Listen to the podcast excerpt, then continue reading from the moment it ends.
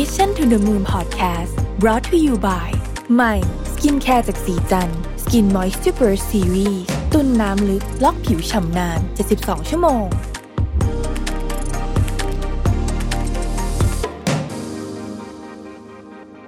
สวัสดีครับ ยินดีต้อนรับเข้าสู่ Mission to the Moon Podcast นะครับคุณอยู่กับรวิศ หาญอุตสาหะครับ วันนี้เนี่ยเรามาในตอนที่ชื่อว่าชีวิตยังมีดราฟต์แรกเสมอ นะครับ ซึ่งแน่นอนว่าพูดถึงดราฟต์เนี่ยก็คงจะนึกถึงการเขียนกันนะครับ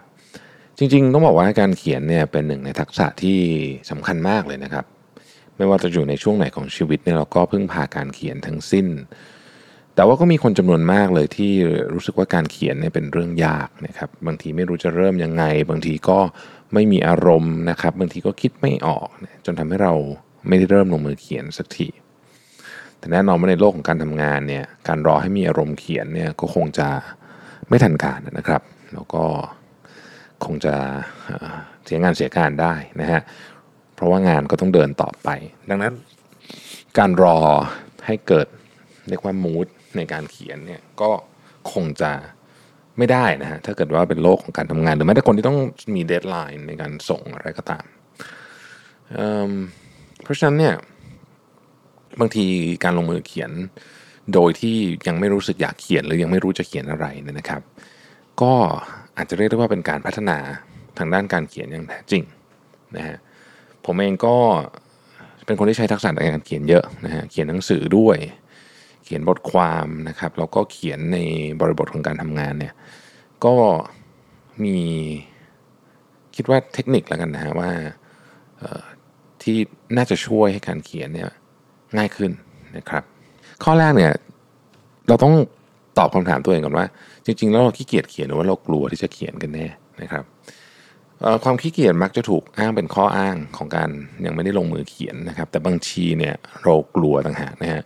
กลัวนี่คือกลัวอะไรอันนี้ที่ผมเป็นบ่อยเลยนะฮะคือมันกลัวมันจะออกมาแย่ครับนะฮะคือเราจะรู้สึกว่าเอ้มันเขียนแล้วมันออกมามันแย่คนมันจะว่าอะไรเราหรือเปล่า แต่ความเป็นจริงแล้วเนี่ยเนี่ย เรื่องนี้ไม่สำคัญเลยนะครับ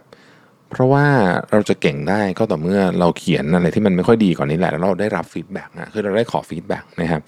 แล้วมันจะค่อยๆดีขึ้นอย่างน่าอัศจรรย์ต้องใช้คำนี้นะครับ แน่นอนว่านักเขียนที่มีพรสวรรค์ที่เป็นคนที่เขียนเก่งๆอันนั้นเขาอาจจะมีความสามารถพิเศษ แต่ว่าการเขียนเพื่อที่จะทำให้ผลงานดีในระดับที่ใช้คำว่าดี ดีมากเนี่ยนะฮะดีหรือว่าดีมากเนี่ยสามารถที่จะฝึกกันได้ แล้วถ้าอยู่ในบริบทของการทำงาน ไม่ได้เขียนไปขายหรืออะไรแบบนี้ไม่ได้เขียนหนังสือไปขายเป็นเล่มๆหรืออะไรแบบนี้เนี่ยจริงๆผมคิดว่าการที่เราเข้าใจถึง process ของมันเนี่ยก็ทำให้เราสามารถสร้างผลงานที่มีมาตรฐานได้นะครับ เรื่องที่สองคือ draft แรกเนี่ยไม่จำเป็นต้องสมบูรณ์แบบนะฮะ หลายคนพยายามจะเขียนครั้งแรกแล้วให้มันดีที่สุดเนี่ยแต่ในความเป็นจริงแล้วเนี่ยแม้แต่นักเขียนชื่อดังเองเนี่ยก็อาจจะยังทำแบบนั้นไม่ได้เลยด้วยซ้ำนะครับ คนส่วนใหญ่ก็มักจะมีผลงานที่ไม่ดี หรือว่าผลงานชิ้นที่ดี ตอนแรกมันก็ไม่ดีนะฮะกว่าจะเป็นผลงานชิ้นที่ดีเนี่ยหลายคนต้องแก้งานมาเป็นหลายๆสิบรอบนะฮะบางคนก็แก้เป็นร้อยรอบ เพราะฉะนั้นการเขียนได้ดีเลยตั้งแต่ครั้งแรกเนี่ยคงจะแทบจะเป็นไปไม่ได้เลยนะครับ เมื่อเมื่อเริ่มเขียนแล้วเนี่ยอย่าอย่าเพิ่งกลับไปอ่านสิ่งที่เขียนนะคือคืออย่าเพิ่งกลับไปแก้แล้วกันต้องใช้คำนี้นะเขียนไปเรื่อยๆนะฮะเราจะเคยได้ยินคำนี้ free writing นะคือเขียนไปเรื่อยโฟกัสกับตัวอักษรโฟกัสกับกับกับเรื่องที่เราอยากจะถ่ายทอดลงไป ยังไม่ต้องสนใจภาษาจะสละสลวย จะว่าไปยังไม่ต้องสนใจด้วยซ้ำว่าคำจะสะกดผิดหรือเปล่านะครับสิ่งเหล่านี้เนี่ยยังไม่จำเป็นนะ stage นี้นะครับมันจะทำให้ไอเดียที่ดีๆเนี่ยชะงักไปนะครับไอเดียดีๆบางทีมันมาแบบแป๊บเดียวเองนะฮะเการอธิบายว่าไอเดียดีมาได้ยังไงเนี่ย ทุกวันนี้คนที่ทำงานสร้างสรรค์ก็พยายามที่จะพยายามที่จะหาคำตอบแบบที่เรียกว่าเป็นคำตอบ definite แต่ก็ยังตอบไม่ได้บางทีไอเดียเนี่ยมันมันมันโผล่มาแป๊บเดียวเองนะครับนี่คือสาเหตุว่าทำไมคนที่อยู่ในแวดวงนี้เนี่ยถึงมีความจำเป็นที่จะต้องมีอะไรจดหรือว่าบันทึกไว้เสมอ เพราะบางทีมันมันหายไปนะครับ เขียนไปก่อนนะฮะเรื่องไอการแก้คำผิดการวางประโยคให้สวย การมาแก้พวกไวยากรณ์พวกนี้เนี่ยไว้ทำทีหลังได้นะครับ อันที่สามเนี่ยคืออยากให้ลองตั้งเป้าหมายง่าย ๆ ก่อนนะฮะบางทีเราตั้งเป้าหมายซะเยอะเลยนะฮะจะเขียน 20 หน้าอะไรแบบนี้เนี่ยมันมันอาจจะยากเกินไปนะครับ เราลองโฟกัสให้มันเล็กลงสักหน่อยหนึ่งวันหนึ่งขอครึ่งหน้าได้ไหมนะฮะครึ่งหน้าเนี่ยก็ถือว่าโอเคละนะเพราะว่า งานเขียนที่ดีเนี่ยเริ่มจะเขียนให้ได้ก่อนนะฮะคือต้องสามารถเขียนไว้ได้ก่อน แล้วมันจะค่อยๆเป็นขึ้นไปเองนะครับดังนั้นเนี่ยถ้าเราจะเอาปริมาณเยอะเลยตั้งแต่วันแรกที่เราเขียนเนี่ยหรือว่าหรือว่าเราต้องตั้งเป้าให้มันโหสิบหน้า 20 หน้าแบบนี้ก็คงจะลำบากนะครับเรื่องที่ 4 คือทำให้การเขียนเนี่ยเป็นเรื่องง่ายๆในชีวิตนะฮะแฮมมิงเวย์เคยบอกไว้นะบอกว่าแฮมมิงเวย์เขาเป็นเขาเป็นนักเขียนชื่อดังใช่ไหมเขาบอกว่าจริงๆเนี่ย การเขียนสามารถเป็นกิจวัตรได้นะครับ โดย 2 เทคนิคง่ายๆ 1. ใช้เวลาเขียนในตอนเช้านะครับ เราสามารถเริ่มเขียนหลังจากทำกิจวัตรในตอนเช้าเสร็จ หรือถ้าเราตื่นสายก็สามารถจัดเวลาที่ที่ที่เหมาะสมในช่วงแรก ๆของวันนะในการเขียนนะครับไม่ต้องนาน เทคนิคที่ 2 น่าสนใจฮะไฮมิงเวย์บอกว่าหยุดเขียนเมื่อเขียนได้ดีนะครับเนื่องจากประสิทธิภาพในการทำงานของแต่ละคนมีอยู่อย่างจำกัด และเมื่อสิ่งต่างๆ เป็นไปได้ด้วยดีเนี่ยไฮมิงเวย์แนะนำว่าให้หยุดตรงจุดนั้นก่อนนะฮะแล้วเราจะรู้ได้เองว่าต้องทำอะไรในวันรุ่งขึ้นนะครับเขายังเคยบอกอีกด้วยนะครับว่าวันวันหนึ่งเนี่ยเราไม่ควรจะเขียนเยอะเกินไปเหมือนว่ามันมีโคต้าจำกัดอยู่นะครับ ข้อที่5เนี่ยคือบางทีเนี่ยคุณภาพของสุขภาพของเรา สุขภาพของเราเนี่ยทั้งกายและใจเนี่ยส่งผลต่องานเขียนอย่างมากนะครับ บางที การที่เราเเรียกว่าไม่ไม่สามารถที่จะดูแลร่างกายหรือสุขภาพให้อยู่ในสภาพที่พร้อมได้เนี่ยมันก็ทำให้เราไม่มีสมาธิไปด้วยนะครับการเขียนเป็นของที่ต้องใช้สมาธิอย่างมาก ๆ เลยนะฮะวิธีการหนึ่งที่เราค่อนข้างที่จะคุ้นเคยกันดีคือวิธีโพโมโดโรนะฮะเขียน 25 พัก5เนี่ยเป็นเป็นวิธีการที่ใช้ได้ดีมากนะครับ แล้วก็เขียนในเวลาที่ ไม่ง่วงเกินไป ไม่อิ่มเกินไป ไม่อะไรเกินไปเนี่ยนะครับ ก็จะช่วยให้การเขียนเนี่ยมีพลังมากขึ้นด้วย งานเขียนเป็นงานที่ยากนะครับ ผมมักจะใช้เวลาที่ดีที่สุดของวันเลยแหละ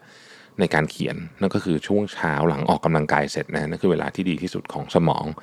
สำหรับผมนะฮะก็จะเป็นช่วงที่ผมใช้ในการเขียนเรื่องราวต่างๆ ข้อที่ 6 ถ้าเราจริงจังนะฮะลองหาเพื่อนที่มาเขียนด้วยกันเป็น buddy เป็นหรือว่าอย่างน้อยที่สุดเป็นคนที่ให้ feedback นะครับ คนที่ให้ feedback กับเราเนี่ยยิ่งเราได้ feedback เยอะเท่าไหร่ เร็วเท่าไหร่เนี่ยนะฮะมันก็จะทำให้คุณภาพงานของเราเนี่ยดีขึ้นนะครับแล้วบางทีเนี่ยเขาก็จะช่วยเป็นแรงกระตุ้นด้วยนะครับทำให้เราเลิกนิสัยผัดวันประกันพรุ่งไปโดยปริยายนะคือเราสนับสนุนกันและกันเนี่ยมันก็ทำให้เรามีกำลังใจนะครับพูดคุยถึงเทคนิคต่างๆนะฮะข้อที่ 7 นี่น่าสนใจนะครับบอกว่าปริมาณการเขียนเนี่ยไม่มีขั้นต่ำแต่ถ้าเกิดว่าเราจะจริงจังกับเรื่องนี้เนี่ยขอให้อย่าเป็นศูนย์นะครับ จริง ๆ เราเขียนทุกวันอยู่แล้วนะครับเพียงแต่เราจะไม่ค่อยรู้เท่านั้นเองอย่างไรก็ดีเนี่ยขอว่าทุกวันเนี่ยเรามีสักหนึ่งช่วงนะฮะที่ได้เขียนอะไรบางอย่าง ผมไม่ได้เขียนแน่นอนไม่ได้เขียนบทความไม่ได้เขียนเลยทุกวันแต่ว่าจริง ๆ เวลาจดไดอารี่นี่ผมก็นับนะเพราะว่าผมรู้สึกว่ามันก็เป็นกระบวนการในการเขียนอย่างหนึ่งนะครับ เรื่องเล็กๆพวกนี้อย่าดูถูกเนาะบางทีมันสะสมกันไปเรื่อยๆ มันก็กลายเป็นสิ่งที่ใหญ่ขึ้นนะครับ ข้อสุดท้ายคือ อย่าไปคิดมากเมื่อความคาดหวัง ไม่เป็นไปอย่างที่ต้องการนะครับ สิ่งหนึ่งที่น่าสนใจเกี่ยวกับเรื่องการเขียนโดยเฉพาะการเขียนในยุคใหม่ๆ ที่เป็นการเขียนลงโซเชียลมีเดียเนี่ยคือเราไม่รู้เลยว่ามันจะปังหรือว่าจะแป๊กนะฮะแน่นอนมันมีโอกาสแป๊กเยอะกว่าอยู่แล้วแต่ว่าถ้าเกิดว่ามันไม่ได้มีคนมาไลค์เยอะอะไรพวกนี้เนี่ยนะครับ หรือสมมุติว่าเขียนเรื่องงานแล้วเจ้านายไม่ให้ผ่านนะฮะอะไรแบบนี้เนี่ย ก็ไม่เป็นไร นะฮะอย่างน้อยที่สุดเนี่ยเราก็ได้ทำผลงานอาจจะไม่ดีนะครับให้เวลาตัวเองนิดนึงนะครับแล้วพอพร้อมแล้วก็จับปากกาหรือว่าเปิดคอมพิวเตอร์เพื่อเขียนงานชิ้นถัดไปนะครับผมคิดว่า skill ในการเขียนเนี่ยเป็นอีกหนึ่ง skill ที่ฝึกฝนได้ได้ทุกวันนะฮะมันไม่ได้กินพลังงานเยอะมากนัก แล้วก็เป็นของที่พวกเราเนี่ยทำกันอยู่แล้วนะฮะมนุษย์เราสื่อสารผ่าน อารยธรรมเป็นหมื่นๆปีเนี่ยมันก็ด้วยการเขียนนี่แหละนะครับ เพราะฉะนั้นมันก็เป็นแน่นอนยังคงเป็นทักษะที่สำคัญอยู่ แม้ว่าจะมียุคที่มี